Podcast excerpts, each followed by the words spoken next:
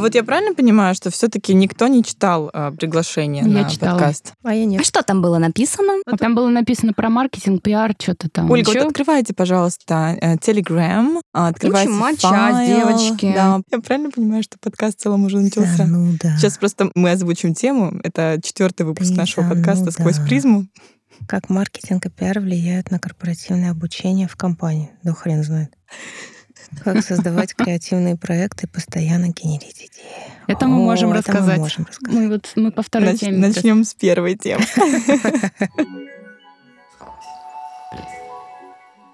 Ну что, мы уже начали, на самом деле. Нам осталось только попросить вас представиться, потому что мы не даем гостям регалии, каждый рассказывает о себе сам, но сначала мы рассказываем коротенькую историю про каждого гостя. Я просто зависла, потому что я решила, я задумалась, какую историю хочу рассказать. А, Потому что их несколько, мы их много. И много очень, да. Самое главное, что я хочу рассказать, но это будет про двух девушек, не, не про одну. И про Олю, и про Юлю, что когда я их первый раз увидела, я подумала, какие они свободные, во-первых, смелые и немного сумасшедшие в хорошем смысле слова. Как они себе это все позволяют, работая в корпоративной такой большой компании, которая у меня ассоциировалась всегда с э, чем-то таким Неповоротливым. бюрократичным, большим, скучным иногда, а тут такие девчонки. А я подумала, ты просто сейчас сделала комплименты девушкам, я сделаю нам комплимент. Я подумала, это мы. Когда я вас увидела, я просто в моей голове было, это же, это же то, как у нас с Сашей устроена работа, отношения, вот на- наше, то, как мы выстраиваем э, нашу работу, это то, что я вижу вас. И я такая, обалдеть, такое бывает. Ну, мы тоже так подумали. Альтер-эго нашли. Расскажите о себе. Можно про то, что вы делаете там строго, сухо, а можно просто про себя, как, как хочется. Оля, ты старшая, тебе слово. Вот зараза. Это шутки про мой возраст время. Меня зовут Оля, фамилия моя Бейтуганова. Я занимаюсь коммуникациями и культурой, ну, не знаю, лет 15, наверное. Да? Наверное, да. Вот. Или летописец твой подсчитывает. А может, меньше, хрен знает. Работаю я в банке, и вообще всю свою большую часть карьеры в коммуникациях я почему-то работаю в банках и финансовых организациях. Последние лет восемь, наверное, я работаю в коммуникациях, в проектах, которые связаны с digital трансформацией. Digital. Да что-то на очень модном языке. Да. Джулия, please. Офигеть, какой у тебя голос красивый. В наушниках так звучит, прям так томно. В общем, Что-то каждый день тебя слышу и никогда на это внимание обращала. Ты ты специально, да, наверное, сейчас? Конечно. Настро- Это все чай. Это все чай, который ты принесла. А, Меня зовут Юлия Рен. Я тоже занимаюсь коммуникациями, удивительно. Мы с Олей так э, часто говорим, что у нас тандемократия есть такое сейчас новое понятие. Мы раньше о нем не знали ничего, но вот э, На обложке одной книжки увидели название «Тандемократия», нам понравилось. да, вот теперь мы Книжку не читали. теперь мы нам есть чем объясниться, в общем, почему мы все время в паре. Пошел продукт плейсмент, все пошли искать книжку. А, кстати, Кстати, написал ее Горан Ахапетян, если кому-то что-то это имя говорит. В тандеме. Я, не я не вспомнила ничего, мне ничего не сказала, извините. Так, э, коммуникация, культура. Да, я занимаюсь э, коммуникациями уже, наверное, около 10 лет. Не знаю, почему это важно. Почему я за тобой повторяю вообще? Сейчас э, я возглавляю управление внутренних коммуникаций в одном IT-холдинге, очень крутом, который на сегодняшний день один из самых крупных на рынке России. Что? Самый крупный. Да, самый крупный, правильно, да, Оль поправляет. А еще я писатель. А еще Приходи. кабинет. Ой, Господи. Надо же немножко потроллить, разгонять Э, эту Да, тему. да, это, ну ладно, хорошо, я не против. Да, я писатель. Почему ты меня сбила на этом моменте? Вот, я хотела побольше рассказать, о том, что я писатель, и сделать продукт плейсмент своему телеграм-каналу. Пожалуйста, Там- мы открыты для рекламы. Слишком мало подписчиков, приходите, подписывайтесь. Подписывайтесь на Юлю Рен и на подкаст «Сквозь призму», пожалуйста. Телеграм-канал, между прочим, называется Ренн с двумя «н». Так пишется ее фамилия. Спасибо. Спасибо. Приходите. Я правильно понимаю, что у нас сегодня еще дополнительно и русский язык мы тестируем, проверяем, вспоминаем? Да, только фамилия не русская, тогда. Ну, нормально, нормально. Произношение, произношение. Ну что, спасибо за прекрасное представление. Мне кажется, что все сейчас впечатлились. Кроме шуток, быть очень долгое время в какой-то сфере, как мне сейчас вот откликается, что это, с одной стороны, тебя формирует. Тебе кажется, что ты можешь все, потому что ты видел все за столько времени заниматься какой-то конкретной тематикой. А с другой вот я думаю, что не приводит ли это иногда к какому-то, ну, выгоранию, опустошению, что я постоянно делаю как будто бы одно и то же. Понятно, что проекты разные, но сфера-то одна, одна и та же. Но что мне любопытно, наблюдая за вами, у вас никогда как будто бы не иссякает энергия заниматься коммуникациями. И вот одна из тем, которую мы сегодня обсуждаем, как раз это как э, генерить крутые проекты, как в себе поддерживать уровень энергии и создавать креативные штуки бесконечно. Такой вопрос обширный. Игра в долгую. Да, но, но хочется про эту игру в долгую поговорить. Как вы это делаете? Знаешь, ты когда начала вот этот спич, я первое, за что зацепилась, что вот в этой профессии долго, и уже можно все, и кажется, что ты все знаешь. На самом деле есть а, здесь подводный камень. Знаете, как вот водители, которые за рулем ездят какое-то количество лет, и у них уже появляется вот это ощущение, что, о, все, я профи, я могу тут расслабиться и тут расслабиться. Вот, э, ну, мне кажется, вообще по жизни, в любой сфере, это как раз самая большая ошибка людей, когда они думают, что мы уже здесь профи, и я уже все могу, я лучше всех, э, в общем, и такое же движение, да, идет вот в принятии решений, в отношении там э, к жизни, к профессии и прочее. Наверное, надо, ну, это я не знаю, сейчас непрошенный совет, но надо, наверное, как раз вот этого избегать очень, очень сильно в своей жизни. Мы с Олей периодически обсуждаем этот момент, что нужен постоянный поиск. Ну, лично мне сейчас, вот на этом этапе жизни, помогает общение с э, людьми, которые сильно младше по возрасту. Я очень... Э, я не про вас. Вы, кажется... Мы уже старые, Я пыталась. Типа, мы те. Я, я скорее больше про подростков даже, наверное. То есть меня очень сильно вдохновляют подростки. У меня дочери 16 лет, и я очень много наблюдаю за ее и друзьями, и за тем, чем они интересуются, о чем они говорят, что они смотрят, какие фильмы, какие книги читают это вдохновляет очень. И там постоянно идет какой-то поиск э, вот чего-то нового, и мы, мы бесконечно внедряем новые веяния, которые есть в обществе, в э, проекты и в нашу работу. Лично мне кажется, что внедряя постоянно какие-то вот современные тренды или образы мышления, или там какой-то визуал уже очень отличающийся, да, там от того, что мы привыкли, мы как будто бы помогаем и аудитории нашей тоже чуть-чуть прикоснуться к тому, что происходит. Ну, чтобы не было вот такого немножко закостенения. А я сейчас это э, ложку дегтя добавлю. Ты говорила, Юль, про то, что как не выгорать и как там в профессии столько времени, и мы уже все знаем. Такие мысли посещают с регулярностью раз в два месяца. И мы с Юлей обсуждаем, что вот, у нас, кстати, как-то циркадные ритмы настроены, видимо, потому что то у Юли начинается какое-то такое самобичевание. Все, уже все неинтересно, уже мы все знаем, что еще придумывает. Потом у нее полет, а, а у меня ой, что за фигня, вот это вот все. Ну, в общем, не зря вместе работаем. Да, да, да. Чуть-чуть есть поддержка такая, да, баланс. Уравновешивание, да. да, друг друга. Так вот, и ровно такими словами, как ты сказала, бывает, собственно, что еще можно в этой профессии поделать, мы уже все знаем. И вот как только появляется эта мысль да, в обсуждении, то э, мы такие друг другу, кто-то из нас говорит, так, все, пора идти в народ. Ну, то есть мы с друг другом заплескались в этой лужице, мы уже долго э, варим с друг другом одно и то же. Надо пойти вовне, и надо посмотреть, пообщаться с людьми, э, сходить куда-то, что-то поделать э, для того, чтобы вот это вот отвлечь себя от этих мыслей, во-первых. Во-вторых, что-то новое привнести да, самих себя раскачать. Да, кстати, слушай, классно, что ты это вот вспомнила сейчас. У меня был прям буквально недавно такой период. Я прям очень страдала для кого-то сейчас это будет, наверное, откровение, но я страдала до такой степени, что я прям принимала решение, что я хочу уходить из Уволиться. профессии. Да, я хочу Серьез? уходить из профессии. Мне было прям сложно. И мы пошли в люди. Это условно, да, там сейчас в кавычках. И последняя встреча, которая у нас была, она была в Зотове, в, на хлебзаводе, вот этот новый культурный центр меня настолько вдохновило пространство, разговоры с а, менеджером, который нам как бы делал экскурсию, с которым мы планировали проект, настолько вдохновила эта встреча, что у меня пошел такой поток креатива. я придумала просто огромное количество там в своей голове картинок, проектов, э, перспектив и прочего-прочего, что ну, это как будто бы вдало мне вдох прям очень такой большой, глубокий, и отпустила. Передумала увольняться.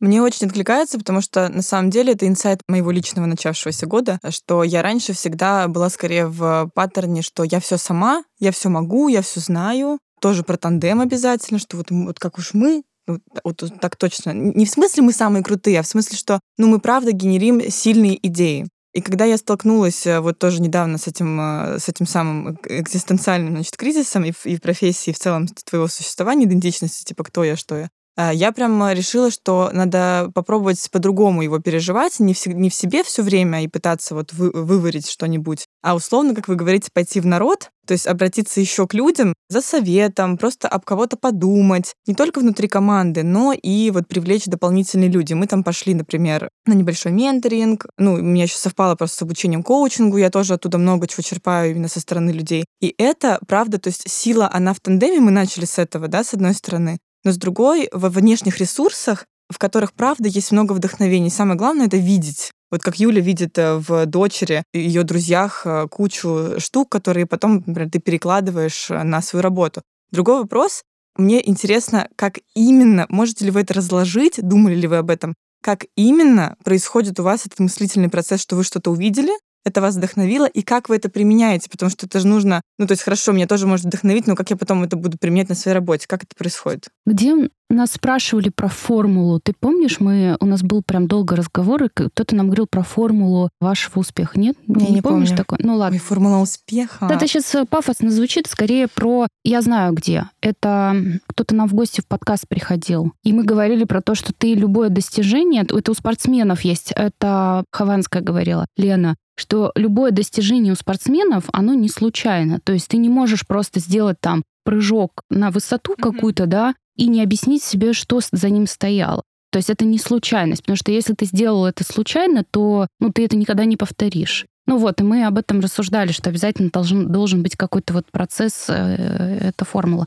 У меня такой как бы ответ на твой вопрос это же практика уже, то есть она с годами отработанная, да, ты идешь, вдохновляешься, что-то где-то подчерпываешь, а потом через какое-то время, ну то есть нужно просто осознавать, что это обязательно складывается в какую-то коробочку, это не пропадает просто так. Любой твой опыт, он а, так или иначе все равно потом отработает. Я сейчас пример приведу. Я там в прошлом, например, э, была инструктором по йоге. И это казалось мне, что, ну, ну, господи, ну, как бы, это, это прошлая жизнь, там 15 лет прошло, как это может вообще сработать и отработать? А потом, через какое-то время, во время пандемии, у нас родился проект, в котором мне мои знания очень сильно помогли. То есть это, знаешь, как всколыхнуло, откуда-то достало. Это я сейчас к тому, что нет ничего случайного. Оно обязательно где-то всплывет и обязательно пригодится. Совершенно разные профессии иногда могут вот так вот раз и схлопнуться в какую-то одну точку, и это обязательно вырастет в какой-то либо проект, либо там, не знаю, поможет тебе однозначно. Это, кстати, так интересно. Я буквально вчера слушала лекцию одного парня, который рассказывал про коммуникацию в том числе, и он говорил, что когда мобильные приложения банка тырят просто фичи друг у друга, ну, образно, желтый ну, банк да, да. создал новую кнопку, она вроде стала в тренде, пойду тоже создам. Правильная логика, но она на самом деле вторична, потому что если ты первично не вдохновляешься чем-то другим, не про мобильные приложения, не про банк, банк, то ты не наполнишься, ты будешь всегда копировать чьи-то и другие идеи других банков. Всегда будешь как бы вторым, который что-то делает, что уже потестировали. А для того, чтобы быть первым и самому придумать новую кнопку, там, штучку, всплывашку, какую-то идею, тебе приходится уходить в сторону. И он про это рассказывал как гениальный инсайт для него, потому что первоначально, если ты почитаешь книжки, там будет написано, у тебя есть прям бэклог, где специально обученные люди бегают и ищут как бы какие-то прикольные штуки. Вот у вас с этим как? Я услышала, что просто ты сказала про то, что меня там даже может вдохновить какое-то пространство на крутые идеи. Вы в целом системно так делаете? Смотрите ли вы на какие-то другие компании, которые занимаются тем же, чем и вы? Или вы в целом стараетесь вообще не смотреть, чтобы не повторяться? Это же интересный подход, понимаете, про что я? Я не помню ни одного случая, чтобы мы посмотрели на кого-то и реализовали что-то. Знаете, это связанные вещи. Сейчас скажу на Юлин вопрос, отвечая на твой, Саша, вопрос. И я поняла одну штуку, что у нас с Юлей есть общая черта. Это любопытство. Вот оно с детства. у нас как будто стерта, да, граница между работой и жизнью. Этот процесс, он не прекращается. Все, что в нашей жизни происходит, там Юля пишет подкасты, пишет книги, рассказы, я танцую, встречаюсь с какими-то людьми, тусуюсь. Вот во всех этих сферах и на работе, и общаясь с нашими ребятами из команды, которые совершенно разных возрастов, начиная с 19 лет, заканчивая там, мне 46, мы все время любопытствуем обо всем, что происходит. Что происходит с этими людьми, какие события вокруг произошли, кто-то что-то сказал, фразу какую-то, и это станет названием подкаста. Пространство вокруг, э, которое нас находится, да, мы из него от ниточки выдергиваем постоянно и что-то вплетаем в нашу работу. И таким образом появляются идеи. Даже если вот Юля сказала про Зотов, да, мы сходили в Зотов, мы сходили в ГЭС недавно, и ее вдохновило пространство, она начала что-то говорить, и в этом разговоре кто-то подсоединяется, говорит фразу, и из этой фразы бум. Класс, обожаю такое. Я тоже обожаю, но на мой вопрос вы все равно не отвечаете, потому что сейчас это пока что звучит как я от природы любопытный человек. Талантливый. Я, да, то есть, ну, даже окей, если не в концепции таланта, но вот есть какие-то мои софты, или мой характер даже, да, то есть то, что мне дано. Ну, потому что, извините, как бы характер — это данность. Но как все-таки... Давайте так, может быть, вы не знаете ответ, может быть, вы это не раскладывали для себя, но просто вот сейчас чуть-чуть подумайте, как можно, потому что почему я, почему я так дотошно? Нас часто просят, допустим, поделитесь, вот что сейчас в тренде, да, ну что в тренде. А мы, как правило, когда говорим про тренды в обучении, мы обязательно всегда говорим про глобальные тренды, потому что все равно есть большие какие-то системы, которые диктуют нам какие-то определенные правила, и что-то возникает не просто там локально, да, ну, бывает и так, но, как правило, это общая большая тенденция, которая потом раскручивается на уже более там мелкие и в каждой сфере по- по-разному. Но мы это делаем, приводя примеры из других сфер индустрии, ровно потому, что как раз оттуда мы видим, как можно что-то подцепить дополнительно к себе. Но это такой немножко мета-уровень уметь это увидеть. Люди, как правило, когда ты говоришь про какие-то тренды, даже в их индустрии, они говорят, ну а как я это к себе могу применить. У меня куча ограничений, у меня там есть политика партии, у меня есть брендбук, у меня есть... И э, вообще зеленый, а не синий. Да, и вообще... Нас, нам такое не Нам пойдет. такое нельзя, у нас другая корп-культура. И ты говоришь, так это же просто как вот референс, да, просто как бенчмарк. Как, есть ли какая-то формула, как объяснить людям, что это можно использовать Просто пропусти сквозь свою призму. Слушай, ну ты мне сейчас э, другой мир немножко показала, потому что мы настолько отвыкли а, от слова это сейчас самонадеянно очень да, звучит, фу, а, от слова, как я это к себе применю или как это можно использовать, в том-то и а, Отвыкли, потому прелесть. что у вас такого нет, да, в вашем окружении? В, наверное, в нашем окружении нет, и в способе мышления, наверное, нет. У нас это сразу задачка, а как это сделать, угу. применить так, чтобы оно э, внедрилось, ну, да, найти решение. То есть себе задачу записать, найти способ это внедрить или найти способ это использовать. Это нас раздражает даже, mm-hmm, да? Да. Появляются люди, которые только произносят эту фразу «это невозможно», не скажу, что это у нас срабатывает как щелчок и такое «опа, вызов принят, сейчас докажем, что возможно». Нет, просто э, обескураживает, как это невозможно. Угу. В любых условиях надо просто найти лазейку, как это возможно сделать. Это, кстати, хороший совет, как один из, ну что мы сегодня все равно вырабатываем формулу, там, в том числе, как делать креативные проекты. Вот вопрос, который ты себе задаешь невольно, а как же я это применю, не задавать его с подтекстом, ой, ну мне это не подходит, а а как я это могу реально применить. Угу. То есть как один из э, примеров это супер. Спасибо, ну Ольга. Вот Ольга сказала про образ мышления. И мне кажется, что это вообще самая важная точка здесь, потому что очень сложно людям, ну, достаточно часто это происходит, сложно людям объяснить, что это лишь твоя точка зрения. Это не значит, что эти ограничения вообще в принципе существуют. Скорее, вот это вот сильно раздражает. И ты даже пытаешься человеку объяснить, смотри, можно же слева и справа, а как бы не надо прямо, да. Ну и по-разному, да, и снизу и сверху, всяко можно а человек просто говорит «нет».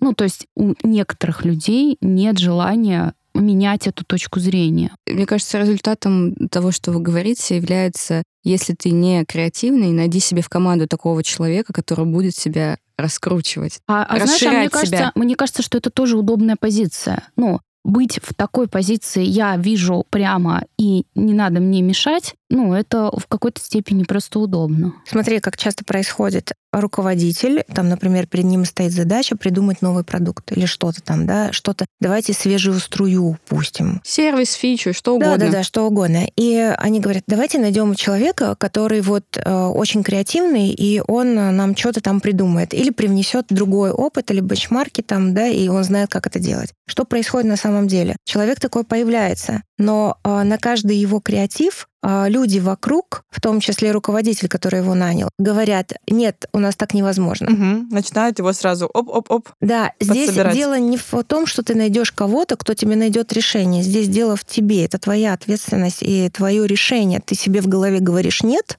или ты в себе говоришь в голове, оба, а что если? Вот из этого вопроса «а что если?» Ты себя раскручиваешь, раскручиваешь, раскручиваешь, и как-то пространство вокруг складывается, что тебе как будто бы помогает все вокруг. Ну, это вот твоя собственная позиция, твоя собственная ответственность. Но я здесь, знаете, сейчас еще о чем думаю, о том, что одному на самом деле сложно. Если ты один такой вот, э, а что если, и вокруг тебя нету людей, которые готовы это поддерживать, ну, это очень сложно. И кажется, что даже такие люди заражаются потом от общего пространства, угу. общего фона. Невозможно, или у нас принято так, не принято иначе. Ну да, в корпорациях сложно еще, да, если над тобой стоит э, кто-то человек, и у него какая-то другая точка зрения или другой э, ну, подход ко всему, да, и вот тебя наняли. И что дальше? Можно, конечно, сказать, что, блин, они меня не понимают. Ну, вот это я другую сторону, да, рассматриваю. Они меня не понимают, э, мне не дают раскрыться и так далее. Но здесь также, я считаю, ответственность человека. А ты поискал способы туда вот проникнуть, да, в голову? А ты точно понимаешь, что этим людям нужно? А ты точно понимаешь, как заносить в голову то, что э, тебе кажется прикольным, да, положить на ту почву, которую, вот, с которой ты имеешь дело, как сделать так, чтобы выросло там то, что ты хочешь, или то, что ты видишь, что это прикольно. То есть это тоже твоя задача решить эту головоломку. Прикольно. Я вас сейчас слушала и подумала, что я бы хотела услышать про какие-то ваши креативные проекты. Ну, не в смысле долгий пич какой-то, а может быть в цифрах, или может есть был какой-то интересный опыт, что я шла, не знаю, увидела, как там ребенок задувает одуванчик, и так родился проект. В общем, что-то такое, как вы из ниоткуда вот эти мысли берете, и как ну, это потом трансформируется. Это вдохновляет очень такие примеры. Ну вот, э, например, давайте там парочку сейчас расскажу истории случилась пандемия. У нас а, есть задача сделать большой демо-день на всю IT-команду банка. Наверное, надо пояснить, что такое демо-день, да? Демо-день — это некая церемония внутри agile а, процессов, agile как бы команды им следует. И есть демо, который делается по итогам э, спринта, это двухнедельный промежуток времени, когда отрабатываются какие-то конкретные задачи. И есть условно большой демо, который делается по итогам а, суперспринта это трехмесячный забег. На самом деле Юлька здесь это самое уже живет в парадигме, которую мы сами же и придумали. В Agile, если я правильно помню, там только двухнедельные демо. Что касается там вот этих суперспринтов или еще чего-то, да, это изобретение компании уже самих для себя. Угу. Да, это нигде не написано, не прописано в... Ваша внутренняя Да, культура. да, это уже внутренняя адаптация agile к конкретным задачам компании, особенно такой большой компании, в которой мы работаем. То демо большое, про которое говорит Юля, это мы придумали сами. Для чего мы придумали? Для того, чтобы мы поняли, что у нас работает а, тысячи команд. Две тысячи команд. На демо друг к другу прийти невозможно и посмотреть, какие результаты у кого, ну невозможно это сделать. Надо сделать что-то, чтобы люди увидели крупные результаты, вот все вместе. И поэтому таким образом родилось э, проведение большого демо, которая будет сильно отличаться от простой церемонии двухнедельного демо, это типа хвастовство своими результатами. И ну, похваст... и скорее продуктовая культура, да, когда в компании люди понимают, а что происходит mm-hmm. вообще. То есть я знаю как только не только коридоры. Да, да, да, как этот Титаник. А я знаю как бы еще и коридоры других э, команд, ну, чтобы была прозрачность, да, что мы реально что-то делаем, а не вот это вот мы работаем, а все остальные бездельники. Ну да, вот да, да, есть да. это такое у людей э, грешок. Вот. И э, большой демо-день, 2000 команд, пандемия. Мы просто на самом деле в тупике, мы не понимаем, что делать. Всех посадили на удаленку. Люди настолько не понимают вообще, что происходит. Ну, вы все это сами помните. О, можно, да. да, можно не рассказывать. То есть приходилось переобуваться просто на ходу всем. Как работать удаленно, а как еще как бы такой большой проект, как сделать.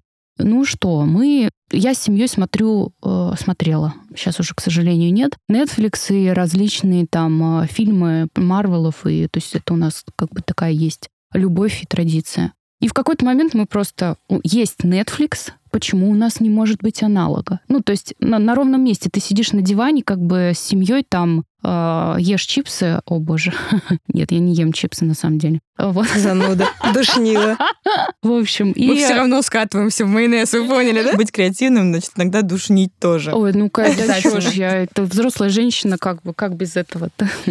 Так вот, у нас рождается некий аналог Netflix и условный кинофестиваль. Мы учим все эти команды самостоятельно снимать фильмы, про свои достижения. Ну, то есть есть прям реальные сюжетные фильмы, которые брали там по Тарантино люди делали потрясающий просто результат получился. То есть у нас там огромное количество команд э, со своими фильмами про достижение конкретного периода. У нас целая платформа родилась, э, которая похожа на Netflix была, ну вот по, по стилистике. По стилистике и по скорее такому вот эм, юзабилити, да, ну вот как там все найти и как угу. отсортировано, какие плейлисты, какие команды и прочее. Эта история жила у нас вот там три года. Класс. И ей активно пользуюсь. И потом в итоге мы сделали не один такой демо онлайн, а три, четыре, четыре, да, четыре демо дня. И с каждым разом, то есть это, это получалось... Идея все да, время каждый была. раз были новые тематики, стилистика, и, в общем, и люди снимали все лучше и лучше и лучше. И знаете, сначала, ну, как, как люди воспринимают? Сопротивление. Какого вот я только фига? хотела про это спросить, да. да. А как Какого же вы боролись? Фига? Сам придумал, сам смеюсь, да, да, да. сам работаю, с видео снимаю. Да, и что вы от меня еще, еще и видео хотите? Вот, да, раньше все привыкли, что это за деньги, там, типа, 500 тысяч отвали, как бы кино будет. а тут представляете, как, какое количество команд? Ну, мы не могли себе этого позволить. Наша задача была очень хорошо вдохновить людей на то, чтобы они это сами сделали огромное количество было сопротивления, но мы это продавали под соусом «Ребята, это команда образования, вы посмотрите друг на друга с другой стороны, а вот вам практики лучшие, вот посмотрите, как это делать». Мы сделали целую школу, демо-киноакадемия. Вот. И молчат. То есть это качание культуры такое прям серьезное. Да, это, это не просто реализация какой-то конкретной задачи, это мы там огромное количество разных пластов туда э, смогли включить. И правда, мы с каждыми, вот прям с каждым направлением нам приходилось встречаться, мы лично это все рассказывали, мы там не жалели времени, пытались вдохновлять, то есть мы ходили прям, знаете, вот так вот, на встречу приходишь, вдох, выдох, все такой сел, ребята, это круто, вы понимаете, вы там вот,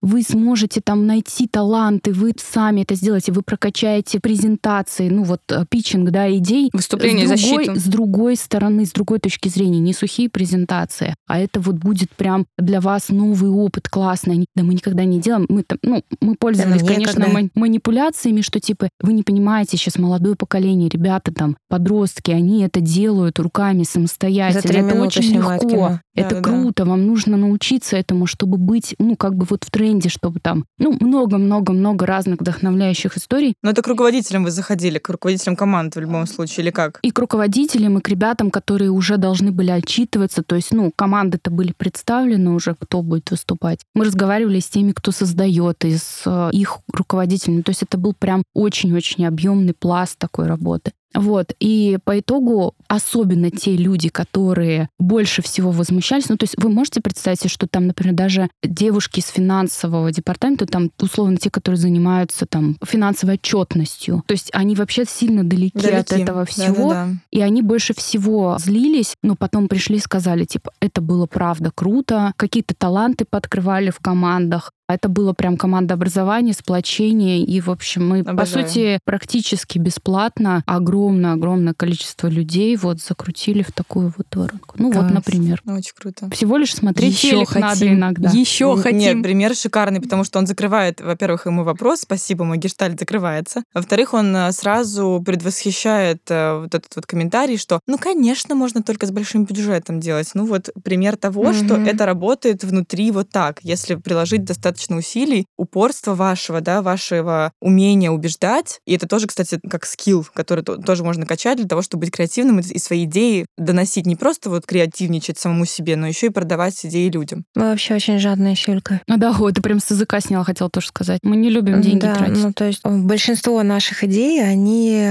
стоят, ну вот в разы, в разы, в разы дешевле, а некоторые бесплатно, потому что, ну как бы идеи рождаются, почему надо вбухивать туда миллионы, которые привыкли маркетинг, там, пиар вбухивать, да, какие-то деньги. Когда можно попробовать сделать э, какой-то MVP сейчас, да, все называют, минимально там удобоваримый какой-то вариант, потестить его и запустить. Ну, реально, мы тратим не так много денег. Вот еще один пример, мы вам его даже рассказывали. Это тоже, блин, пандемия, она какая-то была очень богатая, видимо, на идеи. Мы с Юлькой э, встретили в кафе мою знакомую, которая тоже работает в этом банке. Это был период, когда все говорили о больничках, о ковиде, о вот этом вот Я как помню. кто вот это переживал. У тебя есть знакомые болеющие. Да, да, да. А у меня сосед. Есть а у меня страшные брат. там фатальные случаи и так далее. Это вот все вот обсуждалось, встречаются люди и начинают говорить об этом. Ну и мы встретились с ней в Double B. Double B спонсор Да. наших сегодняшних э, сэндвичей с майонезом и Нет, они кукурузой. нифига не спонсировали нас, пришлось заплатить. Верните деньги. Вот. И она нам рассказывает про свою, если я правильно помню, тетю, которая работает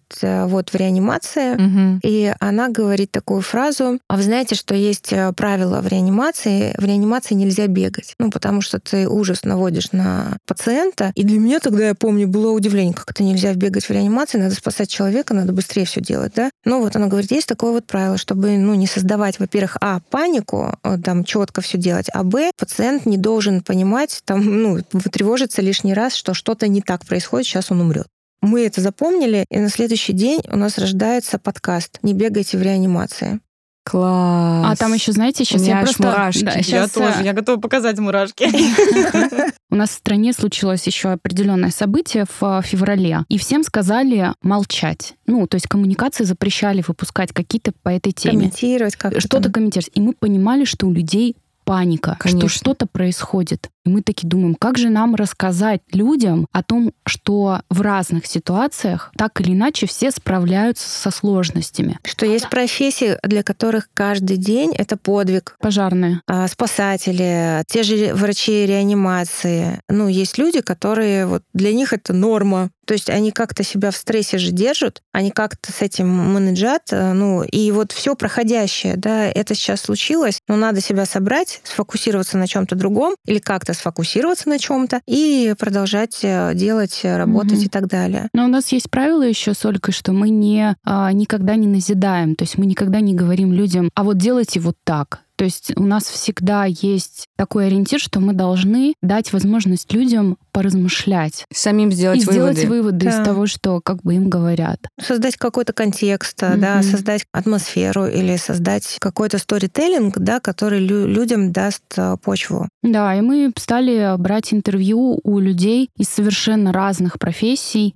Первый был фридайвер, парень, тренер по фридайвингу. Я, кстати, после этого интервью пошла заниматься фридайвингом. Просто О, вообще так меня класс. вдохновил. Это был водитель такси, это был а, коуч олимпийских а, сборных. Сборных. У нас была девушка такая, Перформер. перформер, а, Перформер шоу леди. ставит. Она там шьет костюмы, сама режиссирует а, постановки, танцы. Такая интересная девушка. Стендап-комик. А, был. стендап-комик и реаниматолог. Последний Мгм. подкаст э, завершал Да. именно Ну, это такой социальный был проект, который мы сделали для сотрудников внутри, но он лежит вовне, его тоже можно слушать и не бегать в То реанимацию. есть это называется. как поговорить об этом, не говоря об этом. Да, да, Да, да. Ну, то есть мы, мы на самом деле просто говорили с людьми, как вы справляетесь со сложностью. Расскажите про свою профессию, что сложно, или как вы этот путь свой проходили, почему вы пришли сейчас к этой точке. Какой был фидбэк от этого? И как вы его получали? В смысле, люди могли что-то комментить, или вам просто писали, или в Слушай, кулуарах? нам, мы редко проводим опросы, типа понравилось, не понравилось, потому что это, ну, Ну, ну, какая-то это- фигня, на наш взгляд. Нам люди часто пишут, то есть они привыкли с нами общаться. У нас есть э, ящик, да, с которого уходят э, Ну, все Письма? коммуникации, да. Да. Они просто нам пишут. Ну вот, и мы очень с удовольствием любим вступать э, в переписку. Есть люди, которые очень негативно относятся к рассылкам. Да? Прекратите нам Да, да, да. слать, э, отпишите меня. Вот Да. была А А у фраза. нас, да, у нас После этого родился телеграм-канал «Отпишите Отпишите меня». О, Удочерите меня, пожалуйста. Но это же на кончиках пальцев. То есть вы просто чувствуете, во-первых, эти микро-микро-микро движения, которые происходят, и по ощущениям вот то, что витает в воздухе, и улавливаете очень четко настроение, и с ним работаете. Как вот с этими тонкими материями вы управляетесь? Как? Ну, Такие сложные вопросы задаешь. У них просто уже неосознанная компетенция на уровне бога. Но мне вот интересно это пораскручивать, потому что ну, людям-то важно научиться э, этому. Знаешь, я плохой менеджер. Я неорганизованная. У меня плохая память. Это показывает Это я. И мне кажется, что все, что я умею, это исходит из э, того, как я живу. Вот я так живу, я так и работаю. Мне все интересно. Мне до всего есть дело. Мне хочется постоянно что-то вот развиваться, да. Все время интересно все, что происходит в мире, и ты хочешь это тоже соприкоснуться с этим и привнести в свою жизнь. А как привнести в свою жизнь законно? Сделать это на работе. Тебе еще за это деньги заплатят.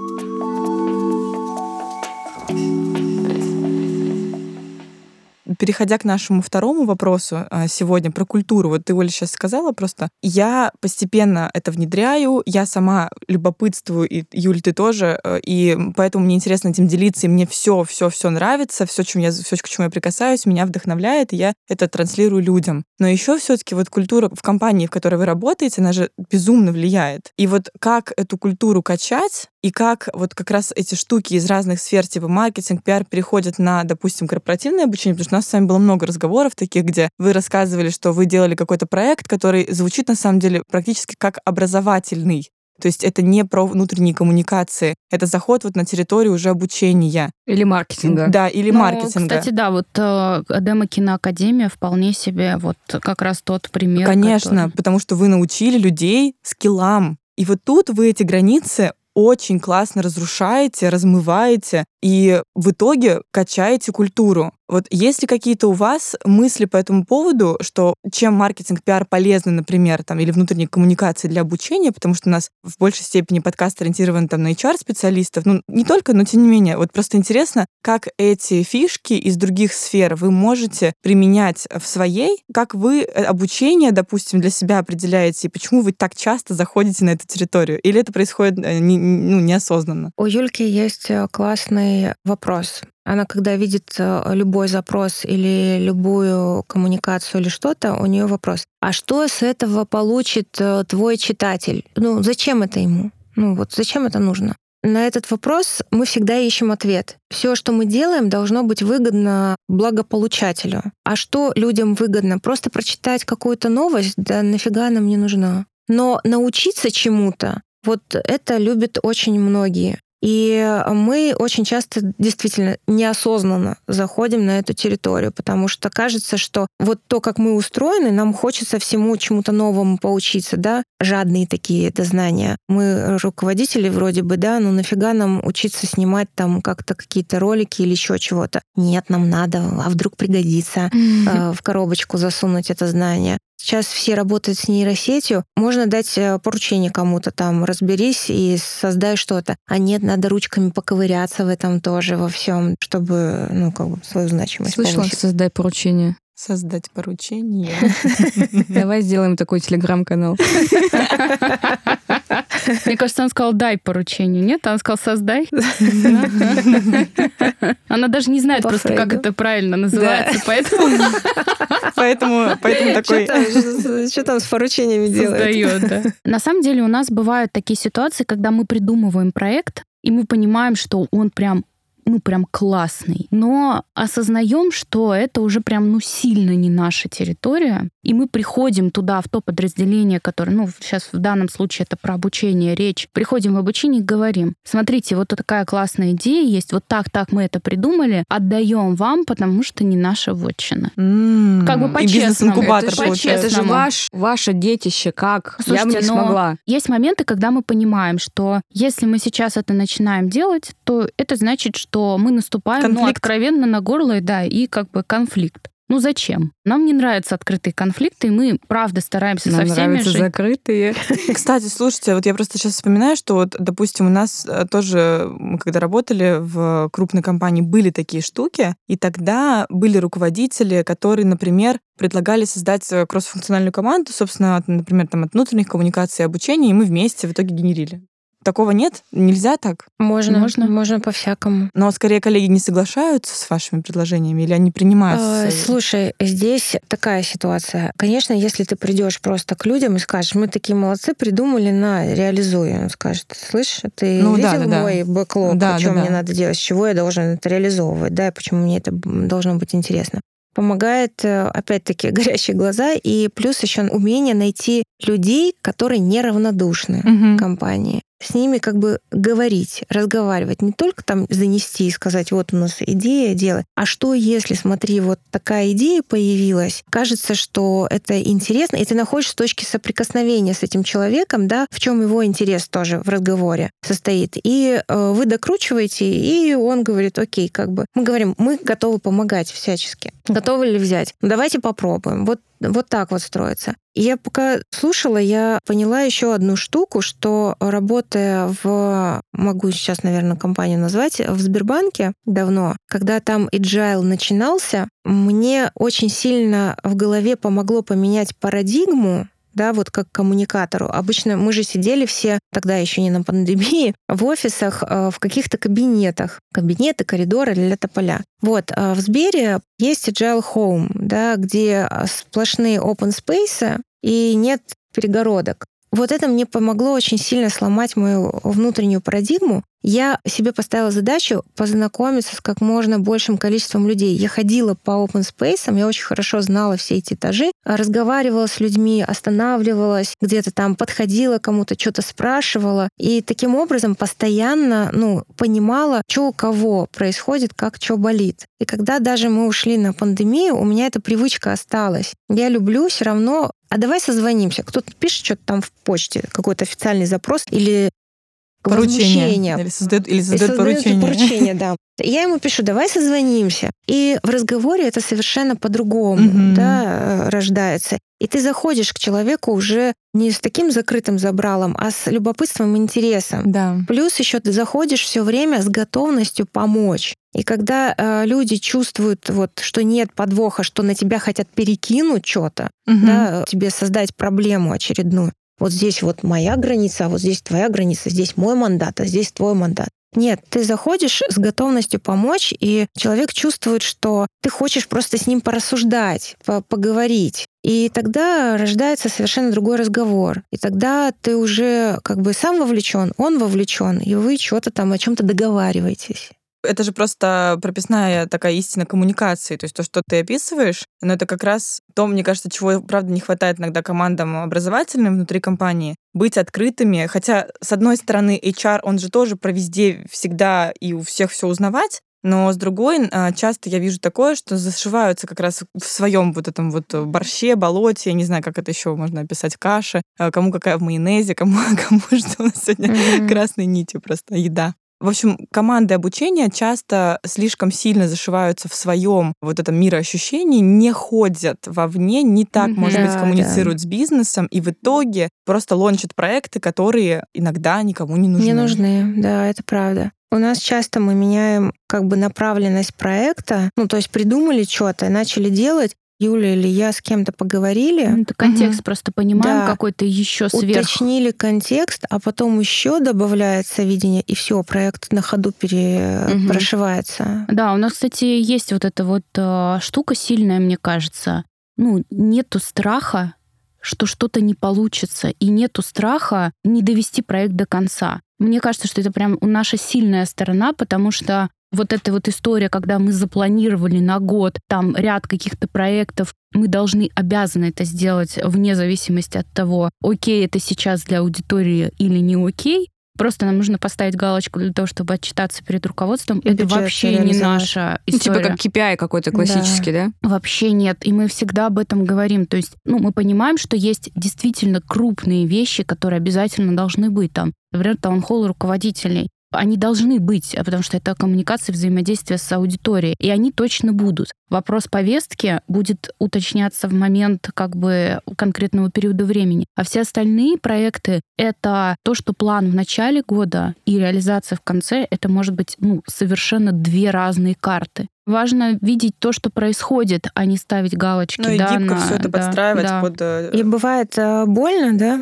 что мы начали проект, уже запустили его, и мы понимаем, что он не заходит. И у нас есть как бы яйца остановить все.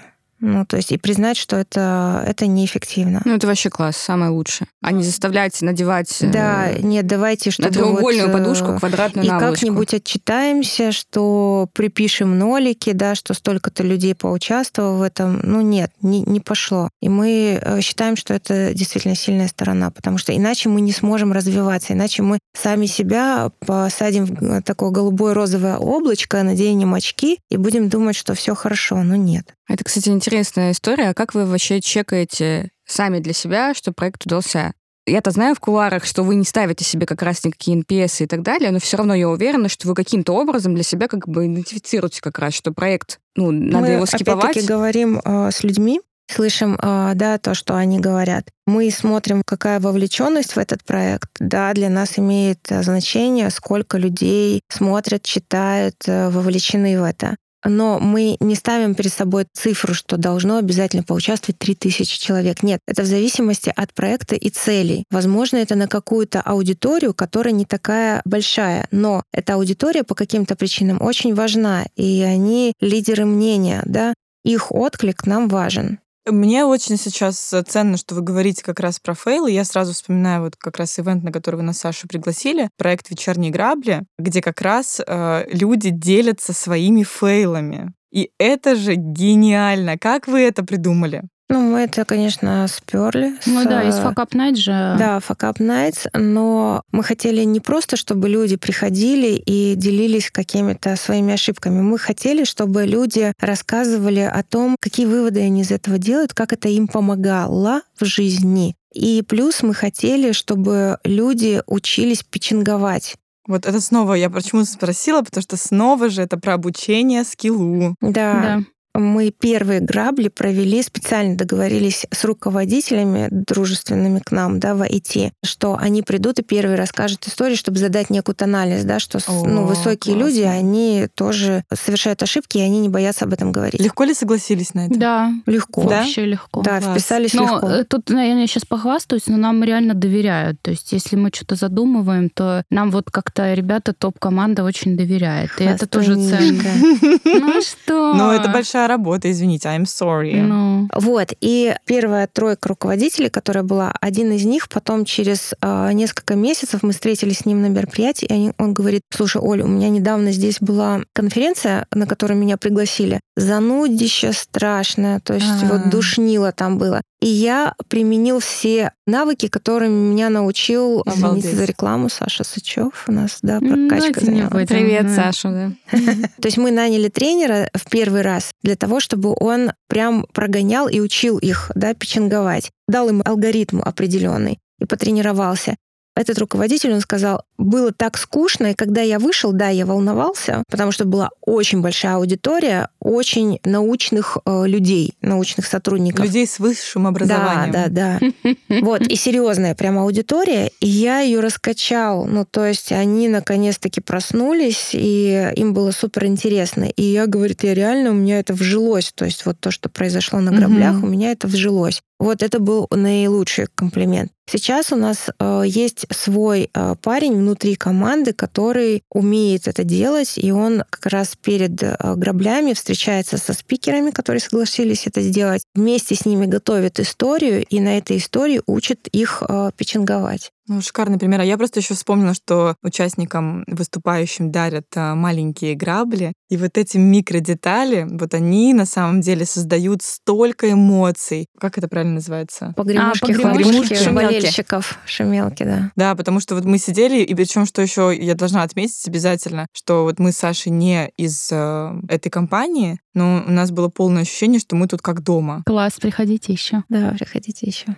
Парень, который занимается этим проектом, он постарался прям еще создать атмосферу некую, да. Ребята наши там продумывают, а как свет поставить, как Очень занавес важно. будет закрываться, да, да, да, для того, чтобы вот эту атмосферу безопасности создать. Какие-то там погремушки, хлопушки для зрителей, для того, чтобы они поддерживали. Чтобы все были участниками полноценными. Да, да, мы да. хотели, чтобы это была не односторонняя история. Я пришел, послушал чью-то историю, а я пришел, послушал чью-то историю, мне здесь а, как бы комфортно и спокойно тоже высказаться, я могу что-то добавить, я могу коротенькую свою какую-то историю рассказать без подготовки. Я понимаю, что меня здесь ждут, и я пойду дальше своим друзьям и коллегам, которые не смогли попасть, рассказывать про то, что в нашей компании окей с тем, что ты делаешь ошибки. Главное, что ты должен понимать, какие выводы ты из этого делаешь, как тебе эта история помогает. Ну, то есть вот такая у нас цель. Ну, Но это офигенно как бы качает, качает культуру и чар-бренд, мне кажется, вот когда ты такое видишь и вообще слышишь от э, образных соседей, знакомых, не знаю, бывших однокурсников, что у нас вот так, это намного круче, чем какой-то распиаренный ролик или что-то еще, потому что это прям, мне кажется, то место, где каждый человек мечтает быть, где ты ошибаешься, потому что мы все в глубине души постоянно ошибаемся, а тебе еще и говорят, расскажи про это, сделай выводы, а я тебе тоже расскажу и тоже как бы переопылюсь об тебя. Да, и легализуй свой опыт. Это просто опыт, а не ошибка. У нас было удивление даже, что с первых граблей у нас э, зрители стали э, рассказывать истории. То есть я аж не поверила. Да, на два первых, человека да, вышли просто спонтанно. На первых граблях два человека вышли спонтанно и рассказали. Я хотела, я когда слушала, я хотела выйти и рассказать что-то. Я серьезно. Да, У меня сразу столько возникло историй, которыми я могла поделиться. Это очень вдохновляет. Это прям вот А я сейчас, э, наверное, для слушателей такой важный момент скажу. Если кто-то захочет делать подобные мероприятия у себя, очень важно не снимать на камеру угу. и создавать безопасное пространство. Давайте людям понять, что вы их бережете. Да, в этом магия. Ну, и мне кажется, в этом еще есть эффект эксклюзивности самый важный. Почему не было свободных мест? Потому что люди понимают, что они не смогут это посмотреть в записи. Да, mm-hmm. это супер. Это да, супер. и у нас грабли поедут на гастроли по городам. Ну все, мы точно придем еще раз. Куда вы там едете? Шикарно, просто шикарно. Слушайте, ну мне кажется, что то, чем вы поделились, это дает очень много возможностей для полета вообще фантазии, и я уверена, что каждый для себя найдет что-нибудь, на что можно опереться в качестве такого хорошего референса, и э, мне ну как-то ценно, что вы подсветили и про любопытство, и про ошибки, и про вот этот вопрос, а как я могу это сделать не с подтекстом, что да, это невозможно, а с подтекстом, что я правда могу найти ресурсы для этого и про коммуникацию. И вот мы снова возвращаемся к скиллам, да, что все равно умение продавать свои идеи и умение, ну, там, быть бережным к аудитории, бережным там, к, не знаю, к своим стейкхолдерам, да, и не насильственно все это насаждать, а скорее быть э, открытыми к диалогу и э, быть дотошными и быть упрямыми для того, чтобы уметь спокойно, планомерно доносить свои мысли. Вот это прям, э, мне кажется, одна из таких вот формул, то, что мы сегодня сказали, формул успеха. Но, правда, это работает. Я прям одну каплю добавлю, потому что меня прям до мурашек поразило и восхитило то, что вы думаете про конечного потребителя контента, и что вы постоянно и бизнес в это возвращаете, и ваших бизнес-заказчиков в это возвращаете, потому что я понимаю, что часто в больших компаниях так уже выстроены бизнес-процессы, так уже выстроены какие-то определенные, я даже не знаю, как, ну, в общем, это и про коммуникацию, и про какие-то роли и так далее, что люди просто из-за сложности, а иногда очень понятности какого-то пути не думают об этом, потому что им кажется, ну, сотрудник, а что там у него, нужно ему это или нет? Ну, конечно, нужно, весна же, ну, там, что угодно.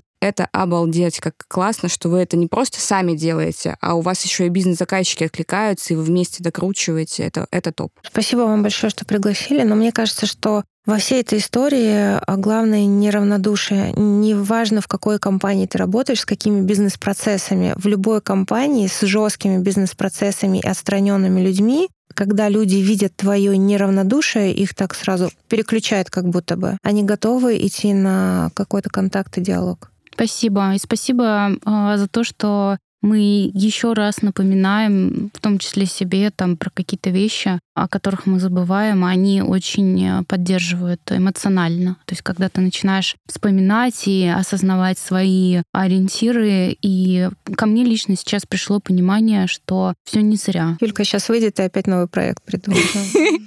Мы ее не пустим, пускай здесь придумывает. Я просто в завершении думаю о том, что, как сегодня э, девушки прекрасно отметили, что когда они видят, что какой-то, например, какая-то идея не работает, они ее сворачивают, ну или там быстро начинают придумывать, как ее переформатировать. Я сразу думаю про наш подкаст, что у нас изначально была идея э, приглашать, почему два человека, э, потому что людей с полярными точками зрения. Но сегодня у нас э, тандем, вот, с обеих сторон, получается, два, два тандема. И я, я думаю про себя, ну вот формат не соблюдается, а в то же время у меня в голове, блин, ну это же наш подкаст, какой хочу формат, такое дело, почему он должен быть в формате? Как получается разговор, в этом же и магия, что мы не готовились, вы не знали даже, Оля вообще не прочитала даже, про что будет речь. Я же говорю, они организованы. Да, и я думаю о том, что, ну, хорошо, ну, значит, формат, вот без формата. Можно такой формат, как вы думаете? Да, конечно, Однозначно. вообще. Ну, отлично. Легализовались. Легализовались, да, это легализовались. Это, это ваша это, это фи- фича теперь, Фича. да? Да, фишка. да, фишка, м, подкаст без формата.